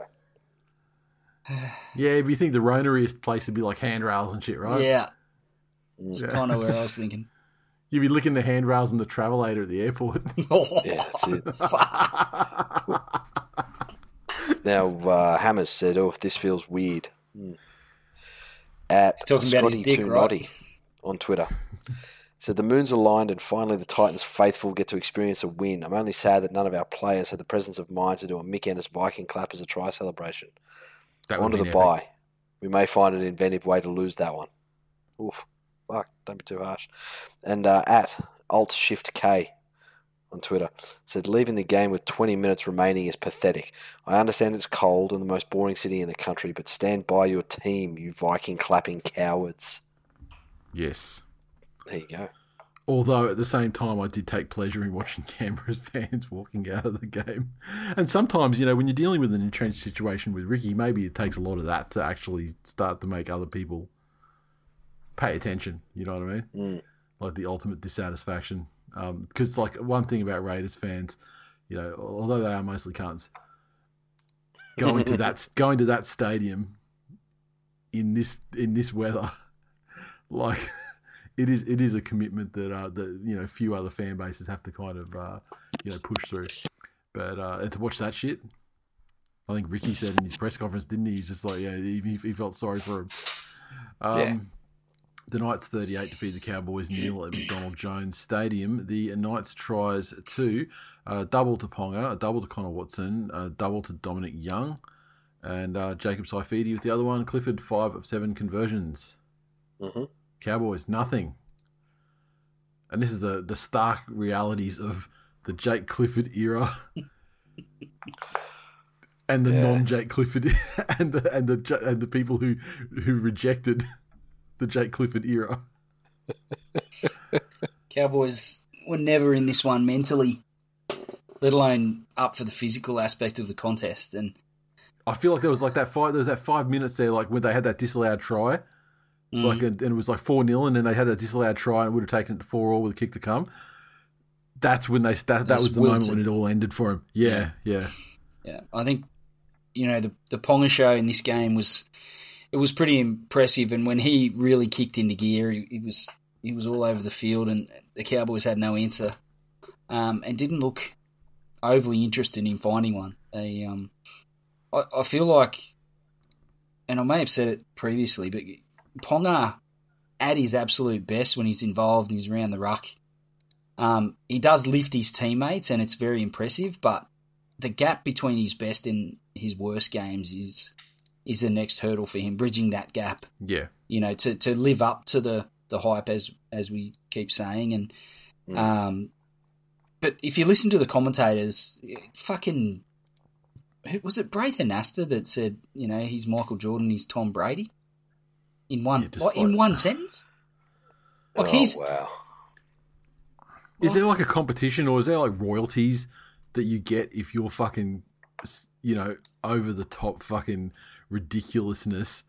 with all due like, respect, on the highlight reels of players all the time going forward when they're doing like you know the lead up to Origin Yeah. and stuff. I mean, are they getting a cut of that or how something? do you how do you even feel comfortable uttering that? Like we talk a lot of shit on this show, yeah, but Yeah, we do. I would never get like national television say Kalyn Ponga, who's played Origin, but other than that, he's not achieved the great heights of the fucking game. Team team fucking loyalty and stuff aside, the only player you could say something fucking ridiculously over the top about like that is like Cooper Cronk, Yeah, right? Like fuck me. Yeah. yeah. Um, I feel like Yeah, the Knights and, might. dis- it does a disservice to Pongo. Like I mean, because I mean, he's obviously he's obviously a good player. He could become a great player with consistency and longevity. Mm. But fuck me, that shit does it doesn't it, it- Doesn't help him. That shit doesn't help. And look, it brings ju- the kids to the fucking games, I suppose. Just playing what's in front of us was one of the better returns from injury I've seen Mm. of somebody who should be a one or two guy on their team. Yeah, You know, Yeah. he wasn't hesitant. He looked to be fit. Um, he was out there looking for the ball. Yep. Yeah, a- again, these are the bare minimums you want from from your number one or number two guy. Mm, You know, these, Yeah, these are yeah. what the Teddies, what the Tommies of the world do. Yep. You know, to to cement their status as bona fide superstars. Yeah. Um, His involvement though. was, was what got me because he can drift. Exactly. He can drift in and out of games. yeah, and that, that that's a it. knock on him. But so he seemed dialed in. Mm. Um, and what a difference it made for the Knights having uh, a halfback who who's got the, the experience of Pearce. Well, that's the thing. I mean, the Ponga show kind of overshadowed the real bedrock to Yeah. this performance, which was Clifford and Ponga are starting to come. It's Cliff, sorry, Clifford and Pearce are starting to come together, Yeah, and they're and they're starting to work well together. Kurt Mann was like a makeshift six, but in the centres he was fucking great, and then plus he's had all that experience where he's had to be had to play in the halves, and so he you know he just provides an extra addition to his to his ball playing that makes him more useful to the side outside of quality halves. Yeah. Then you've got then you've got like Jacob Saifiti, who is you know starting to elevate to the to the level of his brother, who's Yep. a you know who's a, an, a you know representative prop, and all of those things starting to come together. Connor Watson is a fucking must for that side. Mm. yeah, I don't think as he gets interchange. enough credit. To be honest, we talk No, about doesn't. the Knights He- getting credit. he- he doesn't. I think he's, And he he's ha- the and- most And underrated. there's been player. times when he hasn't been, yeah, and there's been times when he when he hasn't been spectacular because he's had to be the only show in town because every other cunt's injured. Mm. yep. But he's like he's a must for that side. I, I've Yeah, never 100%. rated Connor Watson before watching him this season at the Knights, and I've actually Yeah. Gr- grown in respect for him. Here's the thing: his his ceiling and floor are further apart than a lot of other players. Like you talk, you talk about Ponga, and you know his his great games are, are far from his his ones where he fades a bit. Yeah. But w- Watson has has a higher gap, Mm, and his ceiling's nowhere near as high. sure. So Yeah, know, he- but I mean, he's not. But he's not meant to be Ponga either. I mean, he's No, he- he's not. He, he- but he should be there fourteen. But the last time Newcastle played Penrith, he almost single handedly took the game for them. Yeah, yeah, And then I think it was a couple of weeks later, was well, maybe against Brisbane, he had one of the all time fucking Barrys yeah. and, and really made things difficult for them. But um, New, Newcastle, I think, are a team that thrive on on community. They come from a small town. Uh, they come from from somewhere that's always had a little bit of an us against the world mentality. And so I think guys like Connor Watson are essential for that that team's makeup. Mm. The the stars and the, the the Hollywood highlight guys are going to do their thing. But really, I, I think people like Connor Watson are going to be instrumental to Newcastle building over the next couple of years. And Dominic Young, you know, with behind, uh, you know, a Newcastle side that has a lot more of their sort of starting plays, and it looked uh, pretty good. Yeah. He's And he's had some looked- poor and games. also but- looked and also looked like Rick James yeah. a lot. Socials on that. Funnily enough, uh, Daniel said King Pong is back, baby.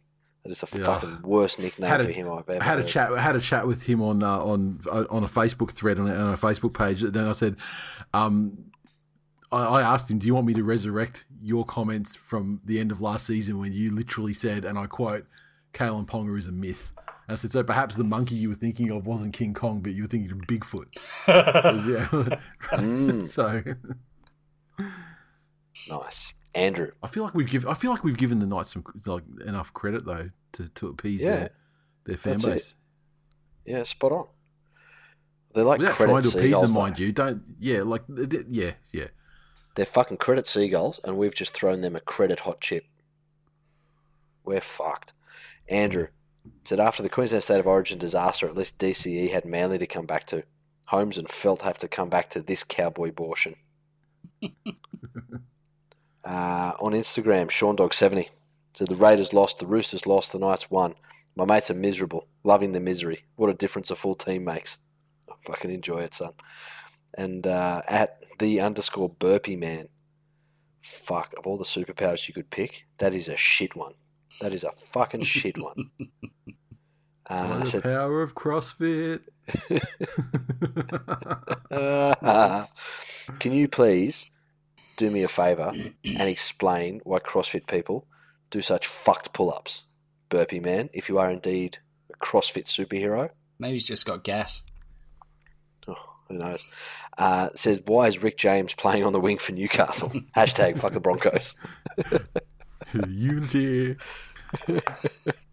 uh, where are we? Here we go. The uh, Broncos 26 defeat the Sharks 18 at uh, Suncorp Stadium this afternoon. Uh, the Broncos 26 came through tries to Alex Glenn, uh, double to Tesi Niu, uh, Bullimore and Jesse Arthars also with tries. Uh, Sharks 18 came with double to Connor Tracey, Aiden Tolman with a try, and Shaun Johnson three of three conversions. Entertaining. Sharks were fucking poor. They were. It was an entertaining game. I thought. It was it was it was an entertaining game. Um, you know, both sides, you know, talent disparity aside, both playing like they actually wanted the win. Um, the Sharks, I felt like created they created four opportunities at the back end of the game to to put themselves in a position to win, but the final piece of execution let them down. Um, and then the Broncos ultimately Also, great desperation from the Broncos, though, because I mean, like, I, there was that one time where Tyson Gamble I. I can't remember. Yeah, yeah, and, and Tyson Gamble. I mean, he's just like he's just one of those little cunts that. he's I just laugh cut from the Mitchell Moses it- cloth. Yeah, exactly. But and and he he got the Sharks to bite. Yeah, He got Ramien to bite. Was it Ramien? Yeah. He got he got him he got him to bite a couple of times, and just got in his head and just fucked him, just by being a little shit. yeah, And I, I love those. I love those players that like, you, like he reminds me of like a like a Travis Burns, Mm. like, Jesus. like like not like not particularly talented, but like tough and a little cunt. Yeah.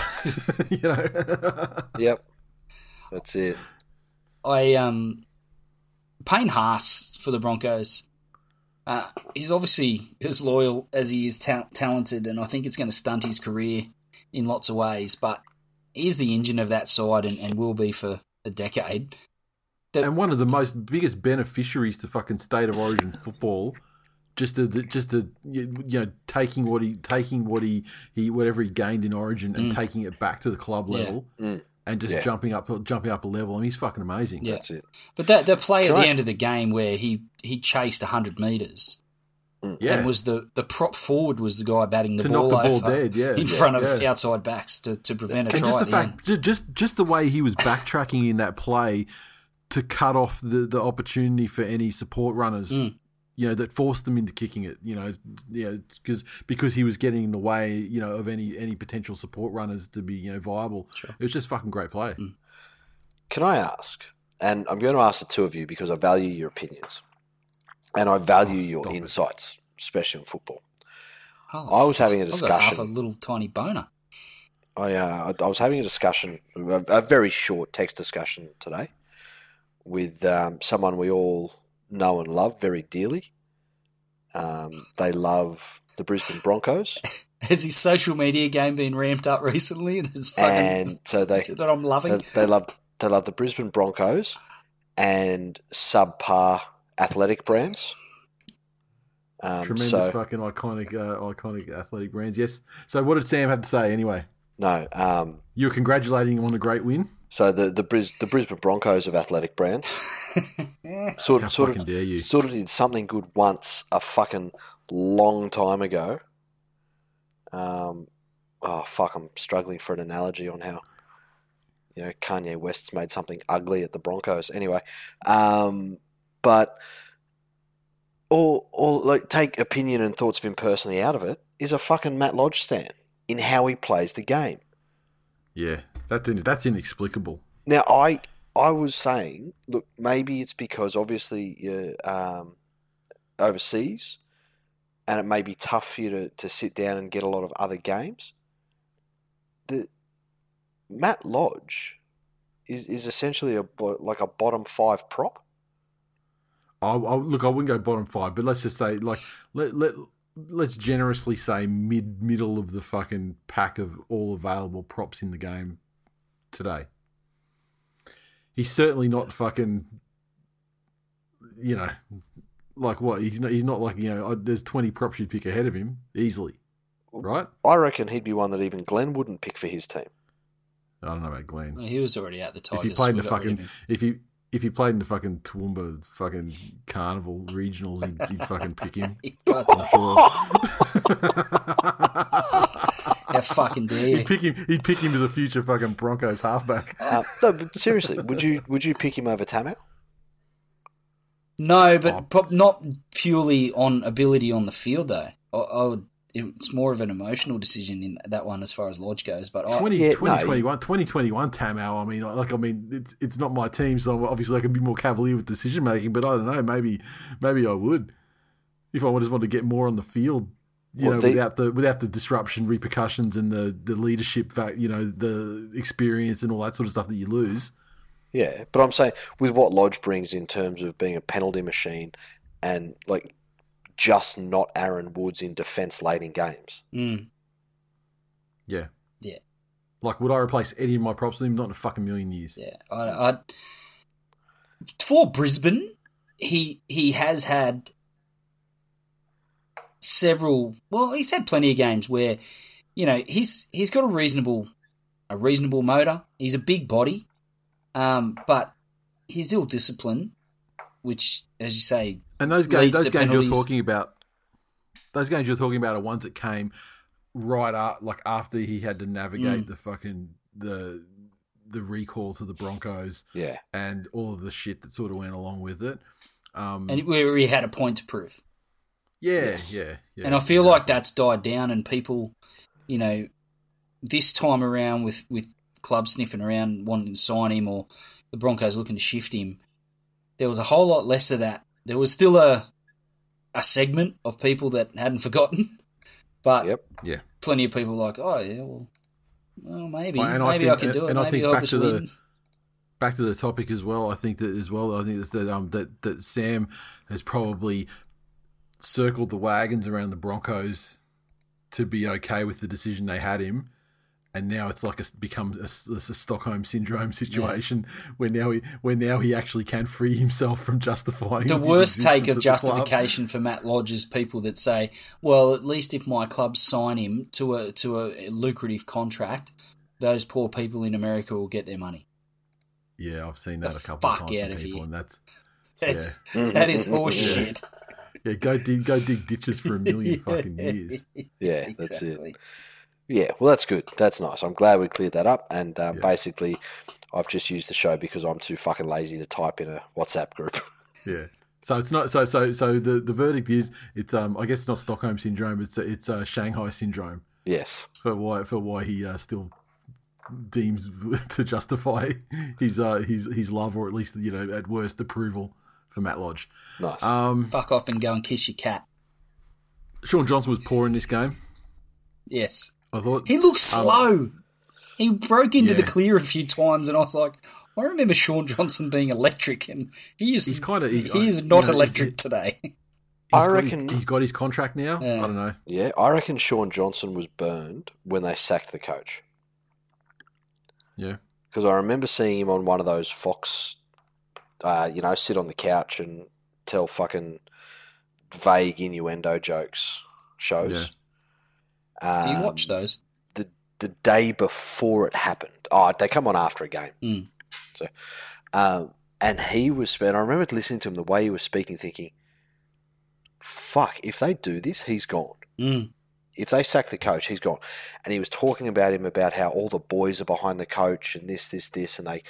No one could understand what the club would gain Yeah. by by bringing a new coach in. Was this one where he was on the couch, or was this an after Yeah. a post game No, interview? Because he, was said something in a post game interview that was along the same sort of line, where he had, to, you know, they put the headphones straight on him after Yep, the game. straight on the That's it. field, yeah. Nah, this was one. He was on the couch, Mm. and at that stage, I was like, "Oh, oh, okay, yeah. If this happens, he's gone." And performances like today, cement that that he's Yeah, fucking but- mentally but- checked out.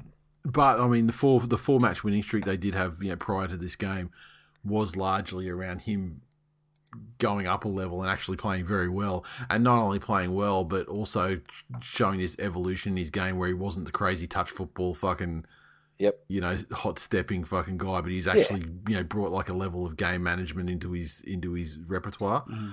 But this look, you know, maybe th- this game was you know they lost they lost young Matt Moylan during the warm up, Mm. and so maybe that was you know threw a bit of a spanner into the you know their cohesion. Was it a hamstring? but uh, no, it was a calf Calf. apparently. Yeah. Uh, Young Matt Moylan getting an old man injury. yeah, yeah, exactly. it's terrible. I mean, they're, they're obviously not. They're obviously uh, putting uh, non-genuine parts into him. Oh, Hey! But, How dare you? I thought that was like a plug for you, but I fucked up. Oh well. All right. No, I mean non-genuine parts are awesome. Maybe they put the, the real parts in and they're, they're cheap, cheap fucking Singaporean bullshit parts. Um, Yeah. Who, who, who needs those fucking fussy things like manufacturer's warranties? what good are they? Aftermarket manufacturers give manufacturers warranties also. You uneducated heathen. The only, the only go. positive aftermarket things are bolt-on titties. This motherfucker's had a yellow injection. Are you a are you a shill for Caterpillar? Now, look, the Broncos though, like I mean, the Broncos fans would have to be happy with the way that they showed application over the full eighty minutes of the game. They dare I say they they they, they showed a bit of you know spirit and and unity and like coming together as a team Yeah. a bit. Uh, it was it was big for them to get Kotoni Staggs back, and although he only played you know portions of the match, um, it did show like yeah that they looked the most dangerous when they went down the, the right hand side when he was there. But having said that, I mean Tesi Niu fucking put the game away for them by breaking through from a scrum Yep. down that same side when Kotoni Staggs was sitting on the sideline. So um, maybe the Sharks were just fucked on their left hand side defense, but. Yeah. Uh, look, uh, the the one thing about the Broncos though, although they did display like a great deal of commitment and uh, and they just looked good and you know enthusiastic and fairly low error. Fuck, they need Adam Reynolds though because the one area Yeah. of their game that was just abysmal and for, and it's what resulted in them not converting as much of their field position and possession into points was Brodie Croft's horrible fucking midfield bombs from left to right and landing like 10 meters to the right of the post were absolutely fucking disgu- they were disgraceful and they barely paid any dividends at all and often made the Broncos look like they were sort of one desperate tackle away from the Sharks going length of the field with it mm. Yeah. you know and so so fuck they need a guy with an attacking kicking game or at mm. least a kicking game that can generate you know repeat sets and shit like that when they're that close to the line Is the Yeah. talk that Staggs Staggs goes to six? Is that the plan you for reckon they'll him? do that i don't i don't, I don't That, if that's his it. talk. yeah That that's his talk. Um, and 'Cause he looks good in the centres. I don't know about the Yeah. five out. he does. He, but here's that question though, and it's a similar one that the Tigers ask with Doueihi. You know, do you do you go best person for best position or best for overall talent level across the park? Well, I think if they've got Adam Reynolds there next year, obviously the seven is dialed in, Hmm. and then you have the look. I think that little, you know, Travis Burns just Junior. So- yeah, he can he can be he can be fine in that in that role. Yeah. Mm. Well, to like so to simplify it, if you rank players out of ten in each position that they they play in, yeah, if he's a a seven in the centres, yeah. right, but a a nine in the halves, or or do you have to play him because he's a seven in the centres, but it gives you a three in the halves? Well, I mean, I don't. th- th- This that that it's the the system's very convoluted, but I think the, I think your numbers are backwards. I Mhm. think he's, a, I'm saying, he's a we- nine, I think he I think he's a he's a nine and a halves, and he's probably like a. Sorry, seven I'm not and- talking yeah. about him him personally, but what, nine in what do you choo- sorry, what do you choose? I'm look. I'm, I'm without without you know getting pulling out a protractor. I'm putting him in the fucking centers because he looks dangerous as a center. It gives him time to to you know work his center attributes like fucking footwork and a bit of speed. Um, you know, putting kicks in on the run and and all that sort of shit. Yeah. And and and he look- and that's where you know, especially in the first half, where a lot of their uh, you know their uh, attacking, good attacking moments were generated. So Yeah. Call me old fashioned. I like cunts that are good centres playing in the centres and cunts that are good fullbacks playing at fullback. And, you know, good five eights maybe playing into the six. Mm. But mm. that's just me. you're genius. The anti genius. Yeah. Let's see a good 14 playing on the wing. Who was that, Glenn? It wasn't Genius, though. It wasn't Genius that did it. It was after Genius's time. Oh, fuck. Like Corey mm. Patterson, remember? Oh, Remember the yeah. oh, fuck. The things I have erased from my memory. Jesus yeah, Christ. yeah. All right, On the socials. socials. Toto said, Guys, I have a bunch of bags of dicks to return to sender. Sharks fans, do you want express or regular post be okay? Haha. Lachlan said, Gee, if we can manage to get one or two more players into that New South Wales team for some coaching, next season the Broncos will be charging. uh, Mitch said, These lowly cellar dweller sides always step up when running at the cream of the crop. Storm, Panthers, Sharks, etc. Know this all too well. Heavy really is the head that wears the crown. Oh, fucking Jesus. And Anthony summed it up beautifully. Said, comical. Imagine losing to that rabble. Yes. How apt. Anyway, we, we have a lot of long suffering Broncos fan listeners to the show. So, um, yeah, I'm, I'm happy to sacrifice a, a, just a smidgen of my joy yeah, fuck for, yeah. for, you know, in exchange for them to feel a great deal of joy. Yes. I mean, at the end of the day, I mean, had a really good win this week. I'm happy for you guys to have your little win. Just, Um, did you guys and now on to little the- wins and big just wins. Wait, Sorry, yeah? the the face masks that the Broncos coaching staff chose to wear today. I was not paying attention. They were what was of it? like a like a almost like a slightly darker than um, Caucasian skin color, and the the general shape of them was a bit fucked up, and it made them all look like ducks, like little duck bills. I'm gonna have to go in there and have a look at that because yeah, How many ducks so- have you ever seen with Caucasian skin coloured beaks? I'm not going to test him on this subject because I mean, up in Toowoomba, who fucking knows? They might a lot all of have ducks, ducks. in their fucking There's- in their backyard. I don't know. There's, there's some fucked Yeah. up ducks up here, man. Speaking of fucked up ducks, Yeah, South Sydney the Rabbitohs. The uh, yeah, South Sydney Rabbitohs 38 defeat the West Tigers 22 at uh, Leichhardt Oval, and let me tell you, best looking crowd I've ever seen at Leichhardt. Um, the Rabbitohs 38 tries to uh, Milne Walker a double to Johnston, uh, Campbell Graham with a double, Cameron Murray with a try, Reynolds five of seven conversions. Tigers 22 came to a double to Doueihi, uh, Daine Laurie, and uh, Nofoaluma, the fucking tribus, got his fucking trash time try. Uh, Doueihi three or four conversions. This was a f- fairly unenjoyable game. You're fucking telling me. Yeah, but I think it'd be more enjoyable for you than a layperson because you know, I was I was How? I was sat in there, you know, ready for a fucking three course meal. The entrees were fucking spectacular. First couple of bites of the main were delicious, and then halfway through the meal, the chef just fucking lost interest. Stopped fucking, much like the Rabbitohs did in this game. And the second half was awful because the the Tigers weren't particularly good. The Rabbitohs were fucking awful though, and just and Latrell just wound the clock back to like what the start of last year, Latrell, where he was just like dropping bombs, and if he caught him, he was you know they were fingertips almost dropped, Yeah. and and just the indecision. I mean, like the- uh, yeah, there was a there was a win situation, I think, you know, with the bombs and everything that made you know potentially made them, you know, Did you hear dangerous. The one that he dropped? Did you hear the the commentary? I, I can't remember who specifically said it. But the commentator said, "Oh, look, Brooke, Luke, Luke Brooks had a look on his face when he kicked that. That he, you know, he's very impressed with how he hit it. Could you imagine that the level that you have to be at or stoop to? That one kick in one game, you actually paused, pause to admire your handiwork. Just one, one fucking innocuous midfield bomb that the fullback happens to fucking drop. So is he get- admiring the handiwork as it leaves the boot and before it gets dropped? Is that yeah, what you're saying? yeah, exactly. Yeah, right. It's Okay. like- Fuck me. Just get on with your fucking game.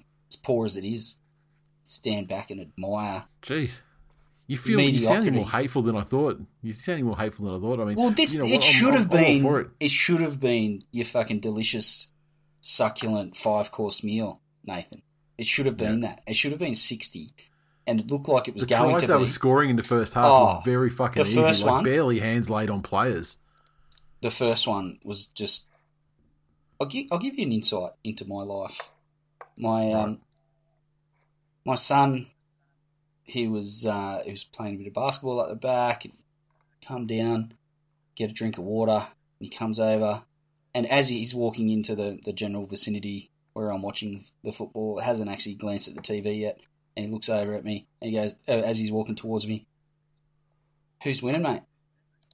And then as he says it, he looks at the score and he's like, Don't worry. It's all right. And he comes over. You know what he does? Pats me on the fucking head.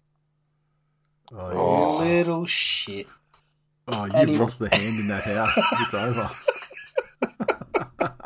Jesus. the king is dead. oh, fucking hell. So- but He's going to start calling you Glennie when he pats you on the head. Can, can I just ask, how did you not have more to say during the fucking Canberra review? Because you are fucking Ricky Stuart in your own home.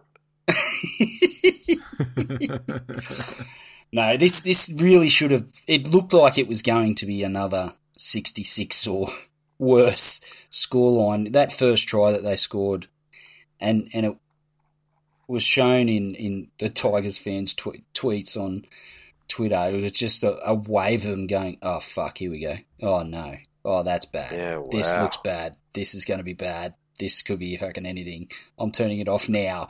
And fucking just a wave of those sort of comments. And the next few tries weren't a whole lot better.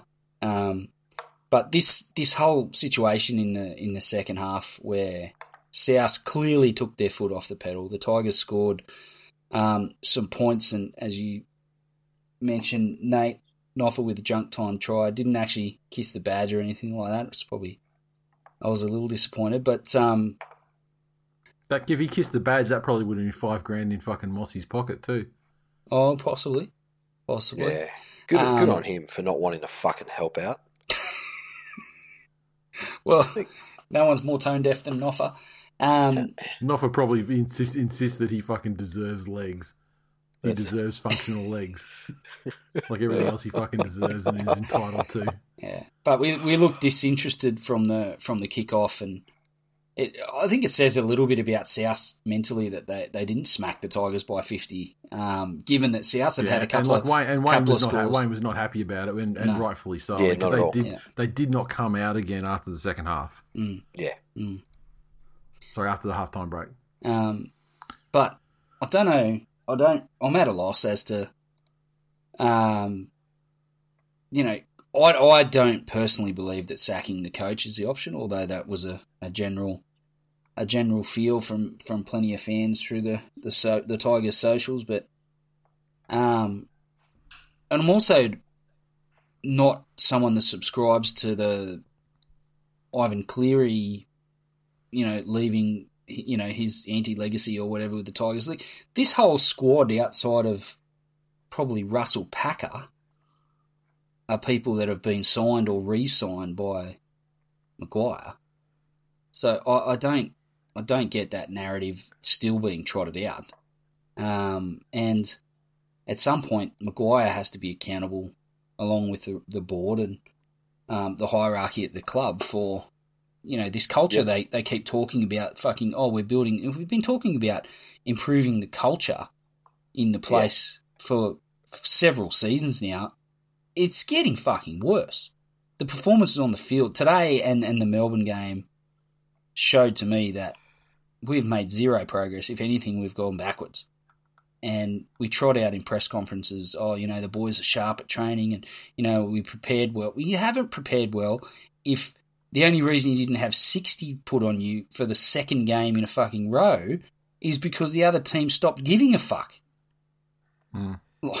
Just What did, did it looked to me like they that it, since the the the buy they the, what they've spent the last two weeks on is trying to implement like a different fucking defensive structure. well, the, the but it's also very similar defensive structure because every time the ball goes two passes of the ruck, it only Yeah. it only has to go two passes of the ruck, and it's already outside David Nofoaluma. But it's like, now they've like adopted that real passive sort of backpedaling Mm. and sort of sliding sort of situation, which I don't think I don't think it's ever going to work against a against South's left hand side, b against any fucking team in the 2021 rule set. Mm. Where momentum So is who's just come up be with that? continually wrought. Again, Maguire has to take some account. Yeah. He's a nice guy and he's a tough guy and he has them training hard. So they're fit, that's great, but they get lots of Mm. breaks because they stand behind the goalpost for large portions of the fucking game, waiting Yeah. for the opposition to convert their tries. Yep. Yep. There's more to it. There's you know, there's Yeah. more to their, their structures and their systems and and they're just not getting it. And it shows in the scoreboard. Like I said, it should have been sixty or far worse. and South just stopped caring. Yeah. Fucking pathetic. Yep. That's all I have to say. I'm Glenn Blake. I'm Glenny Blenny. All right, Oh, socials. God. Socials on that one. Sorry. Uh, Fuck at are you laughing at? KNMC23. Your misery. Ah, cool. And the fact that all the Tigers have to do is turn their heads to Toowoomba and there's their next coach. It saddens me that you will never get that opportunity because that would be your time to shine. As coach.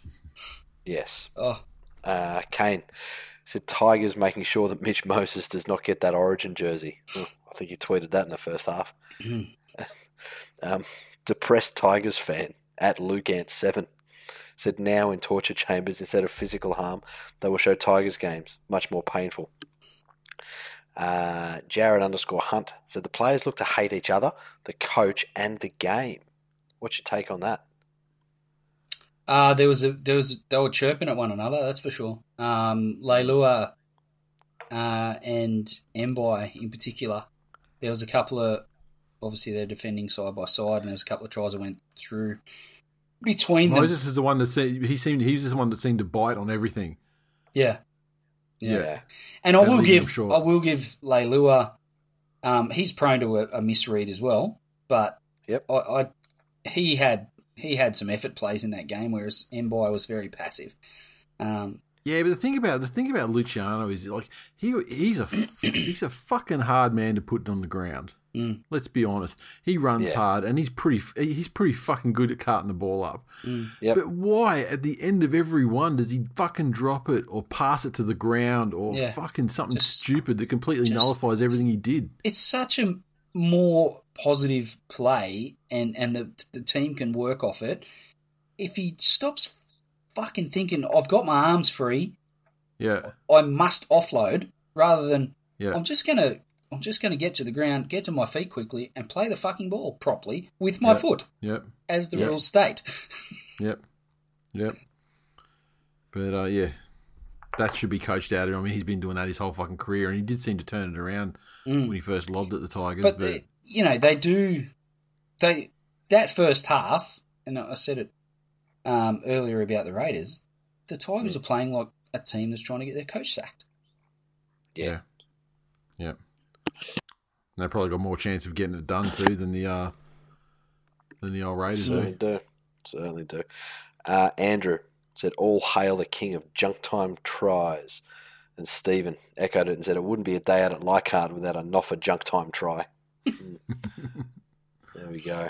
That's us. All right. So, like the last thing I wanted to talk about in the round of football is I mentioned it earlier briefly, but we we, we had the, the the man of league, uh, five thousand dollars for every tri- post try celebration going to the um yeah Mossy Masoe uh, fund or you know, benefit whatever. I'll tell you, very fucking disappointed. A with the amount of celebrations that happened total, and B, the amount of like quality ones. It's like the the eradication of the post try celebration has meant that there's a generation of players that have grown up and they just don't know what to fucking do. Mm. They don't know how to act. Mm. And there are there are a couple of these like like did you see any that you that you like actually rated? I thought Adam Reynolds, where he was like pretending to be, albeit it was a try where he stepped on dead ball line, was ultimately yeah, taken off him. But Yeah, he sunk. He That- fucking he, he's it's yeah, he. But it, that was paddling, that, paddling out and then yeah, surfing. and then yeah. surf. That was a little bit different. Um, on the fucking Campbell Graham one where he um was that a John John Cena. Start and then the, the the other Campbell players sort of he was like doing this thing, you know, in front of his Oh yeah, face, yeah, yeah, yeah, yeah. and then the yeah, other players mobbed him. I think there was more to it that he was planning, but then the players got around him and cut it short. it. Yeah, Uh, yeah. to play devil's advocate here, can you imagine though the, the feelings of the players just just feeling like they're being set up? Like you imagine, and someone like Reynolds goes out, s- you know, scores a try, what, what he thinks is scoring a try, ends up getting taken off him, and that costs them the game. Can you imagine how they would get smashed by the clickbait media about oh maybe if they were focusing more on the putting the ball down, or maybe they're Mm. focusing more on being behind the kicker and, and not on their arrogant celebrations. like every, every every other month of the, the year, yeah. But I mean, because it's a very you know fairly fairly well publicised thing at the Mm. moment, I, I don't think so. Within this thirty one days, no, I would I would say no. But yeah, any other time, yeah, of course. I mean, that sort of thing happens. no, no. And that's of but the- again, can you blame players for second guessing it? I'm not saying that it, it would have happened. I agree with you. I think they would have got a pass. I just think that you know cause, because it's kind of you know kind of been eradicated out of the game somewhat.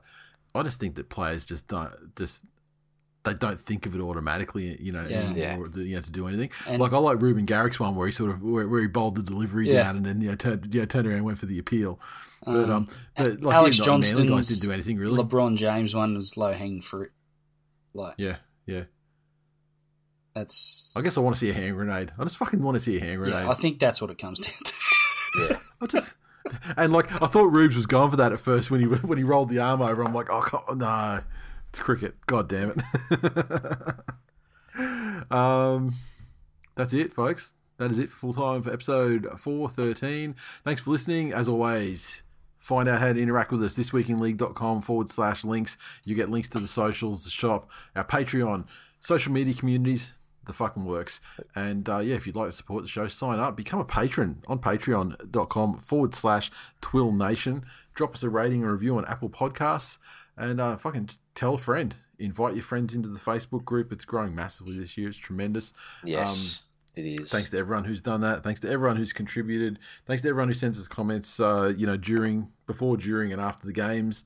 And uh, shout out to the West Tigers fans who fucking have this bee in the bonnet and just fucking, you know, keep, you know, keep acting out against Manly for some fucking reason. Suck my dick, you fucking cunts. Um, Who the fuck did that? Jam, jam of, oh, it's fuck, it's this. I had a fan of a Newcastle fan, fucking long time listener, me- message me and go, "What's the fucking deal with all the Tigers? Why are they fucking running at Man- Manly all year? What the fuck did you?" And I, I, I don't have an answer because you're not one of you're not one of them. But it's just No. there is a there is a fucking a It's because- hardcore element. It's and because think- you've pulled yourselves out of the doldrums. At the beginning of the year, Yeah. Manly were fucking terrible. yeah And if there's one thing misery loves, it's fucking company. yeah. And so Like, I thought- I That's thought one of my was because they- all-time favorite sayings. I thought it was because they Love it. beat. I thought it was because they flogged they, their, their full strength side flogged our Reggies in the trial and they did a standing ovation and all that sort of stuff. And they thought that they were a, bu- that that was the level of the teams this year. See, they that- were here that's the thing, and we were down here. they they're unhappy that they did that and look like fucking idiots. But Yeah. then they're also now unhappy that Manly's pulled themselves up Yeah, to be a finals bound team. yeah, Um, one other thing I just want to touch on very briefly: we've had a bunch of people come and ask us to speak about Wayne Bennett's press conference. yeah. Um, do we want to do that now, or do we want to do that Wednesday? Uh, We'll do it. We'll do it Wednesday. But I mean, Yeah, yeah, you and I both are of the, of the same exact opinion. I think Yes. I like what he said, Mm. But it was just hundred percent Broncos. So like it was just all veiled Broncos shit slagging, particularly like um Darren Lockyer and stuff. It was because he was Yeah. talking about it's not the players, it's like the you know the clubs and like the and he started working at the top of the clubs down and that sort of thing. environment. Yeah. Yeah. and so yeah, If anybody thinks that was anything else but Bronco shade, you're wrong. Yes, it sounds nice and it sounds like it could be a reasonable thing to say given the current situation. That was firmly him taking a shit on his former employer. Without Um, with, with without actually yeah. telling us where the toilet was shitting into. And to quote something I said on Twitter today, the situation with all of these clubs is squarely the fault of the RLPA. Uh, fuck them, everything they stand for, and the people that run them. yeah, except except that also is that that is uh, at odds with your Justin Pascoe agenda. I'd just like to say How? you're all. I mean, he's not involved in the RLPA at all. He's just he's another he's another facet of the whole process. So it's not just the RLPA. You've got your other agendas. You need to you need to align all your agendas together Oh no, into I'm, one super agenda. the overarching problem with the quality of the teams and the disparity in results is due to the RLPA. The problem, the problem with the Tigers, every other club would be helped by the RLPA being established. It wouldn't make a difference to the Tigers because that would just be replaced by the problems of Pascoe. Trust me, I've run over this scenario 87,000 million times in my head and then just come to it where I should have just used portals. You just you just cut that off there. You you run it through your head eighty seven thousand times, and and and you've come to it. I've come to that conclusion. you, you, you've come to it re- re- repeatedly. It's your- it, it's it's basically your, it's basically your sexual orientation at this point. Yes, that's it. All right, that's it. Good chat as always, boys. Okay. Nice. And uh, yeah, chat to you in a couple of days. Righto. Ladder. See ya.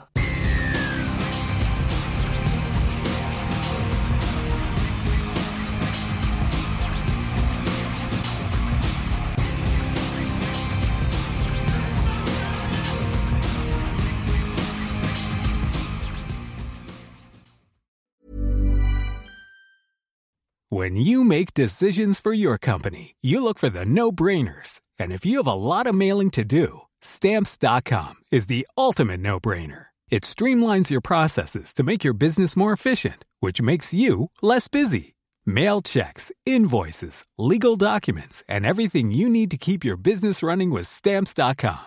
Seamlessly connect with every major marketplace and shopping cart. Schedule package pickups and see your cheapest and fastest shipping options from different carriers. With rates up to 89% off USPS and UPS rates. And with the Stamps.com mobile app, you can take care of mailing and shipping wherever you are. Make the same no brainer decision as over 1 million other businesses with Stamps.com. Sign up with Code PROGRAM for a four week trial, plus free postage and a free digital scale. No long term commitments or contracts. That's Stamps.com. Code PROGRAM.